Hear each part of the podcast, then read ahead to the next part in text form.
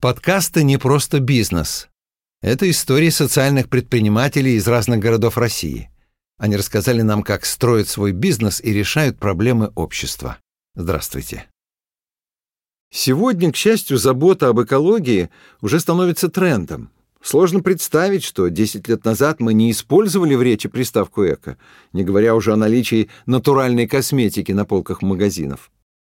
В этом подкасте мы говорим с Екатериной Матанцевой из города Кирова, чей путь по производству косметики начинался на собственной кухне, а теперь превратился в узнаваемый бренд. Косметика «Мико» поставляется в 114 городов России и стран СНГ. У бренда есть своя лаборатория, где ученые создают и тестируют формулы. А «эко» — это не просто модное слово, а философия жизни. Здравствуйте, Екатерина. Да, здравствуйте. Сегодня действительно кажется, что мы давно жили уже и живем с темой эко и натуральности, но на самом деле, когда я начинала бизнес 12 лет назад, ты, наверное, был один в лесу, Вот, и нужно было не только развивать бизнес, нужно было и развивать эту тему, да, более ответственного отношения к жизни, понимания, как э, еда, косметика, бытовая химия влияет на твое здоровье. И а, действительно интересно, вот э, я недавно вернулась с учебы с Сколково, и а, интересный факт, да, а, когда а, профессор сказал, что когда мы занимались охотой и собирательством, то это был рай. И мы на самом деле были счастливыми людьми, то есть мы взяли мамонта, неделю мы жарим шашлыки, да, танцуем, отдыхаем, а когда люди стали воспроизводиться быстрее, чем воспроизводиться мамонты, да, то получается, что рай закончился, когда ресурс закончился, да, то есть когда люди съели последнего мамонта, то получается, что не стало ресурсов. И я думаю, что мы сейчас, говоря об экологической катастрофе, да, говорим то же самое, что сегодня каждый из нас а, съедает ресурсы там трех земель, да, может быть, кто-то даже пяти земель. То есть после нашей жизни, да, то, как мы сегодня прожили э, день, природе нужно, например, 5 дней, чтобы восстановиться. И об этом, если еще 12 лет назад мало кто задумывался, вот сейчас, конечно, а, люди начинают больше на это обращать внимание, сами компании начинают об этом задумываться и тоже продумывать свои стратегии по устойчивому развитию. Расскажите, пожалуйста, что такое проект МИКО сегодня? Поскольку мне важно было э, самой да, пользоваться безопасными средствами, я, видимо, очень активный человек, а я подумала, что раз на рынке нет натурально безопасной продукции, то нужно это создать. Тут что важно отделять для себя, что у меня э, были в том числе личные принципы да, о том, что мне хотелось заботиться о природе. И я заходила в этот рынок производства натуральной косметики Мико, бытовой э, химии Pure не с точки зрения получения прибыли, да, мне хотелось именно вот эту идею, да, что в природе есть все нужное для человека, да, пенящиеся компоненты, да, природные, естественно, там, на сапонинах, на мыленных маслах, экстракты, которые убирают акне, да, уменьшают объем э, морщин, например, да. То есть я верила в то, что природа создала все, что нужно нам э, для того, чтобы быть красивой, а, в природе есть все компоненты, которые позволяют прибираться дома, чтобы было чисто, легко да, делать уборку. И э, когда я пришла в этот бизнес, то оказалось, э, я хотела именно иметь свою производственную площадку, потому что сейчас очень много бизнесов, вы не знаете, кто их делает. То есть экологичность – это натуральный состав, это ингредиенты, которые дает нам сама природа, правильно? Я вот как раз и говорю, да, что э, когда я заходила в этот рынок, я сразу тоже делала свое производство, потому что когда у тебя собственное производство, ты можешь видеть, как убираются помещения, да, насколько экологично расходуется вода и электричество, насколько у тебя комфортные условия труда для сотрудников. То есть на самом деле экологичность это не просто про состав, это уже про полный жизненный цикл продукта. Вот смотрите, можно взять же натуральное пальмовое масло – вот, оно будет натуральным, но при этом, например, чтобы его производить, да, э, производители вырубают э, леса, и животным негде жить. И получается, что это неустойчиво для мира, поскольку меняется э, как бы роза ветров, да, когда вырубаются леса под плантацией пальмового масла. Вот этим шимпанзе, гориллам им негде жить. И получается, что Экологичность, она как раз учитывает не просто натуральность ингредиента, а как он восстанавливается в окружающей среде. Является ли он возобновляемым ресурсом? Как вы думаете, в чем ваше предназначение как предпринимателя? Какова ваша миссия? Когда я работаю в своем бизнесе, меня действительно а, больше заботит не тот доход, который я зарабатываю, а те возможности, которые открываются для меня, когда, ну, например, компания растет. То есть становится больше сотрудников, да, сейчас работает от около 100 человек. Появляются новые партнеры в новых странах. Сегодня мы работаем не только в России, да, и продаемся не только на маркетплейсах, но мы и работаем со странами СНГ, со странами Европы. Вот. И я для себя тоже вижу вот эту миссию, да, что каждая женщина может попробовать вот эту косметику, которая, она, да, натуральная, при этом она дает хороший эффект, что для российской женщины вообще важно. Екатерина, давайте пофантазируем. Вот вы говорите, что меняете мир в лучшую сторону. Как может выглядеть абсолютно экологичный мир? Мне кажется, э, идеальное такое будущее, это действительно э, все-таки будущее за предпринимателями, да, с какой-то э, идеей. Даже если ты автоматизируешь что-то, да, то ты действительно делаешь операции лучше. Получается, что я вижу, что все-таки ответственность самих бизнесменов достаточно высокая в будущем. То есть, если раньше люди ждали каких-то действий от государств, то в Европе тенденция показывает, что люди ждут изменений от руководителей бизнеса, что развитие инфраструктуры, да, о том, что как будет утилизироваться твой колпачок от продукции, да, твой флакончик, это тоже ответственность на производителя. То есть, конечно, можно говорить о том, что в России не создана инфраструктура государством по разделению мусора, но на самом деле здесь скорее ответственность производителя. Какой колпачок ты выбрал, да? Например, наша компания собирает стекло у клиентов, и получается, что несколько раз может оборачиваться упаковка, да, то есть там один флакончик там шесть раз, например, простерилизоваться, помыться и снова пойти а, в производство. У вас семейный бизнес, ваши родители включены в процесс производства. А какова роль семьи в воспитании экологичного, осознанного сообщества? Ну, у меня мама учитель русского языка литературы, то есть для нее вот воспитание личности это был важный момент, поскольку она на уроках литературы с ребятами общалась, да, о принципах, о ценностях жизни. И я думаю, что с детства я тоже впитывала, что надо быть хорошим. Родители меня очень сильно поддержали. Я даже на тот момент не понимала, насколько сильно. То есть, представляете, моему ребенку полтора года, да, и я прихожу к маме и говорю, слушай, я вот буду бизнес открывать, производство ни, ни мало, ни много не экспортировать другую продукцию продавать, а именно производство. И они с папой а, объединились совместно со мной, да, и мы разделили обязанности, что папа за логистику производства, да, там оборудование, я отвечаю за работу с контрагентами, которые разрабатывают формулы, да, за производственные моменты, сертификацию. А моя мама, она работает генеральным директором, управляет компанией, и я, конечно, желаю, чтобы э, каждого, наверное, да, бизнесмена поддерживала семья, потому что э, все равно бывают моменты сложные. Вот. И здесь от того, насколько тебя умеют поддержать, очень сильно зависит успешность, я думаю, предпринимателя.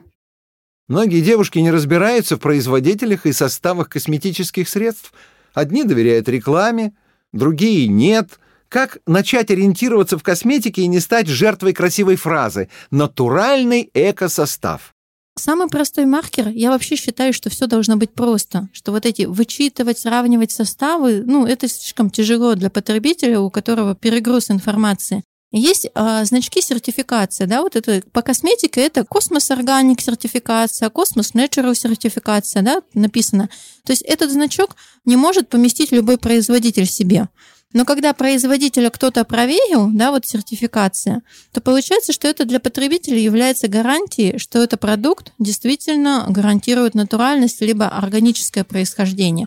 А сложно ли получить компаниям такой сертификат? Смотрите, там проходит ежегодный аудит. А получается, что когда мы сертифицировали э, косметику Мико по системе Космос Органик, то есть у нас органическая косметика, мы, получается, полностью все ингредиенты, из чего они получены, как есть там консервант, нет консерванта, способ получения, да, потому что очень часто продукты питания косметику облучают. Облучение, оно вредно для человека, да, поскольку меняется структура компонентов. А вот эта система Космос Органик, да, она гарантирует нашим клиентам, что у нас э, нет компонентов, которые, например, прошли облучение. А глину, там сухие скрабовые компоненты, ксантановые камни, загустители часто облучают. И получается, что когда мы проверяем всех наших поставщиков, да, загружаем в систему Экосерт, которая сертифицирует нас по Космос Органик стандарту, они проверяют полностью нашу формулу. Они приезжают с аудитом, смотрят, как это производится, чем моется оборудование, проверяют все эти рецептуры на соответствие, да, что там нельзя один компонент на другой заменить то это для потребителя действительно контроль производителя. Потому что часто мы, конечно, верим, но все-таки надо понимать, что в бизнесе часто люди ну, за наживой идут. И если фраза natural способствует продажам, да, или там фраза органик способствует продажам твоего товара, то бизнесмены часто это пишут. А гарантировать, что это так, может только сторонняя сертифицирующая независимая организация. Отвечают ли натуральные компоненты всем ожиданиям и требованиям потребителя? Натуральная косметика действительно способна продлить молодость?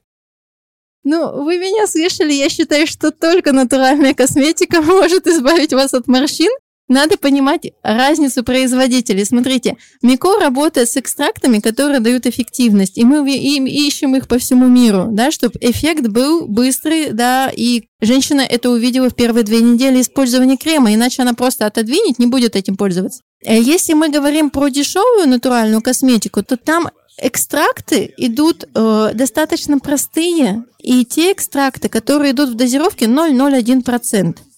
И это дозировки, э, которые не работают в косметике. Вот поэтому эта косметика, она популярна у молодых девушек и у девушек, которым ну, цена важнее, чем, например, эффект.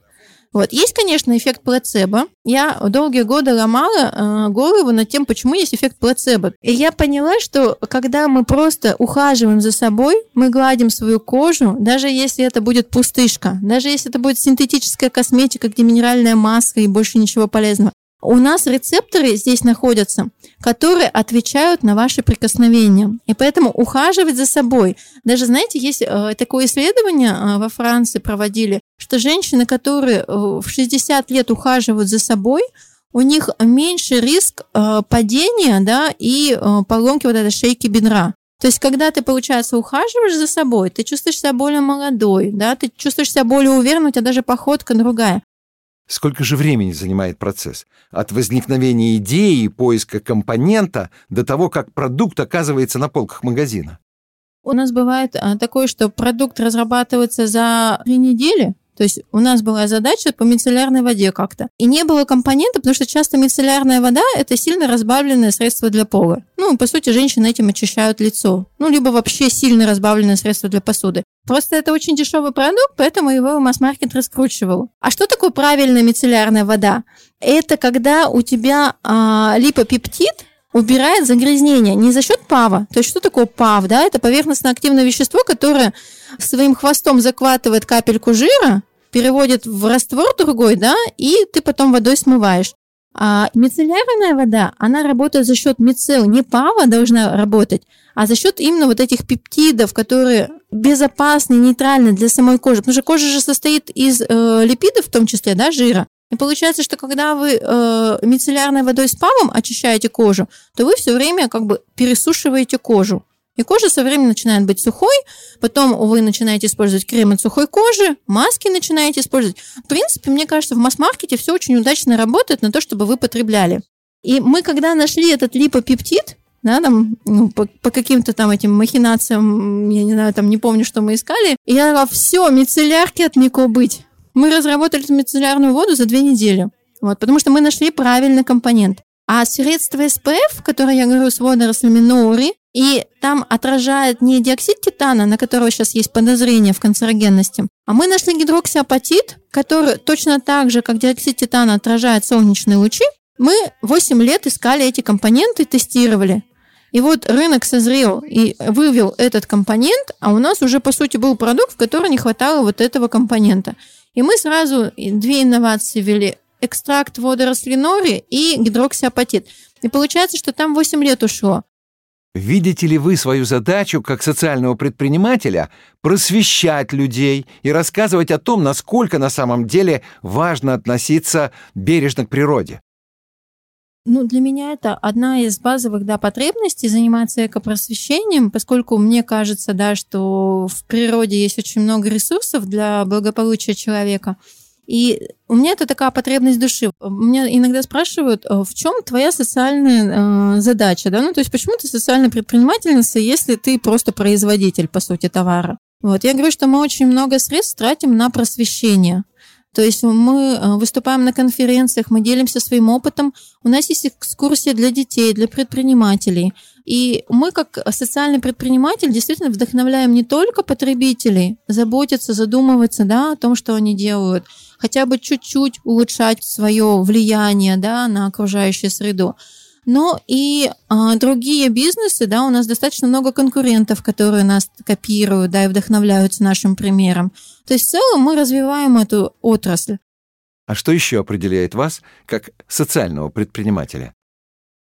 Ну, в свое время мы пробовали создавать рабочие места для а, лиц с ограниченными возможностями, вот, но мы столкнулись с тем, что у кого ограниченные возможности, не всегда есть желание работать, а у кого есть желание работать, у них например, не та квалификация. Ну, то есть, условно говоря, молодой человек не может перемещаться, да, он мог бы работать на компьютере удаленно, а он образование не получает. А руками ему работать будет тяжело. Второй момент, что мы участвуем в благотворительности. Многие компании оказывают поддержку, но у нас есть разные проекты интеграции с фондами. Есть, например, проект, когда мы ежемесячно э, и продукцией, и денежными средствами поддерживаем. Это проект «Сохрани жизнь». Необычный проект – это консультации, ну, психологи консультируют в женских консультациях, да, предабортное консультирование. И получается, что дети остаются в семье с мамой, растет численность России, пусть даже небольшими темпами, да, и мы поддерживаем тех людей, которые оказывают вот эту поддержку. Кто для вас вообще социальный предприниматель?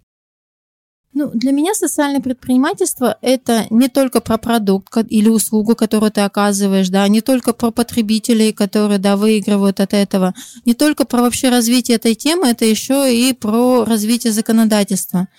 То есть, когда ты вообще для будущих предпринимателей, да, или вообще для людей создаешь какую-то среду. Конечно, бизнесу, особенно небольшому бизнесу, социальный предприниматель – это обычно небольшой бизнес – тяжело работать на уровне законодательства. Но все-таки, когда мы да, работаем, например, а, с законодательными инициативами, мы создаем уже такую среду, чтобы не только мы выделялись как социальный предприниматель, а вообще, например, любой бизнес здесь был более этичным. Например, да, то, что касается, чтобы убирали там тестирование на животных, да, чтобы там потребителей не обманывали, да, то есть мы за развитие законодательства, и я думаю, что все-таки вот такое глобальное мышление, оно, наверное, отличает социального предпринимателя от других, которые думают, может быть, о меркантильных только интересах и о себе и о своей семье.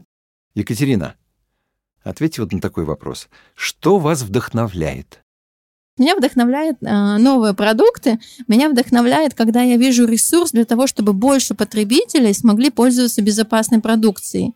Ну, то есть сама идея, да, вот этот сделать мир лучше, и если во мне есть ресурсы, да, помочь этому, меня это очень радует. Если у социального предпринимателя внутри есть вот эта, да, идея, он вот ради этой идеи не только других вдохновляет, да, но и сам движется навстречу к ней.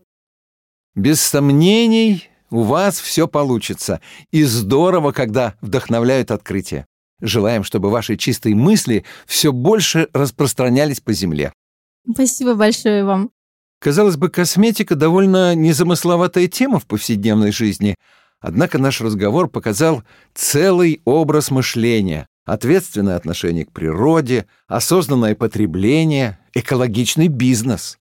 Об этом сегодня нам рассказывала Екатерина Матанцева, социальный предприниматель и основатель проекта «Нико».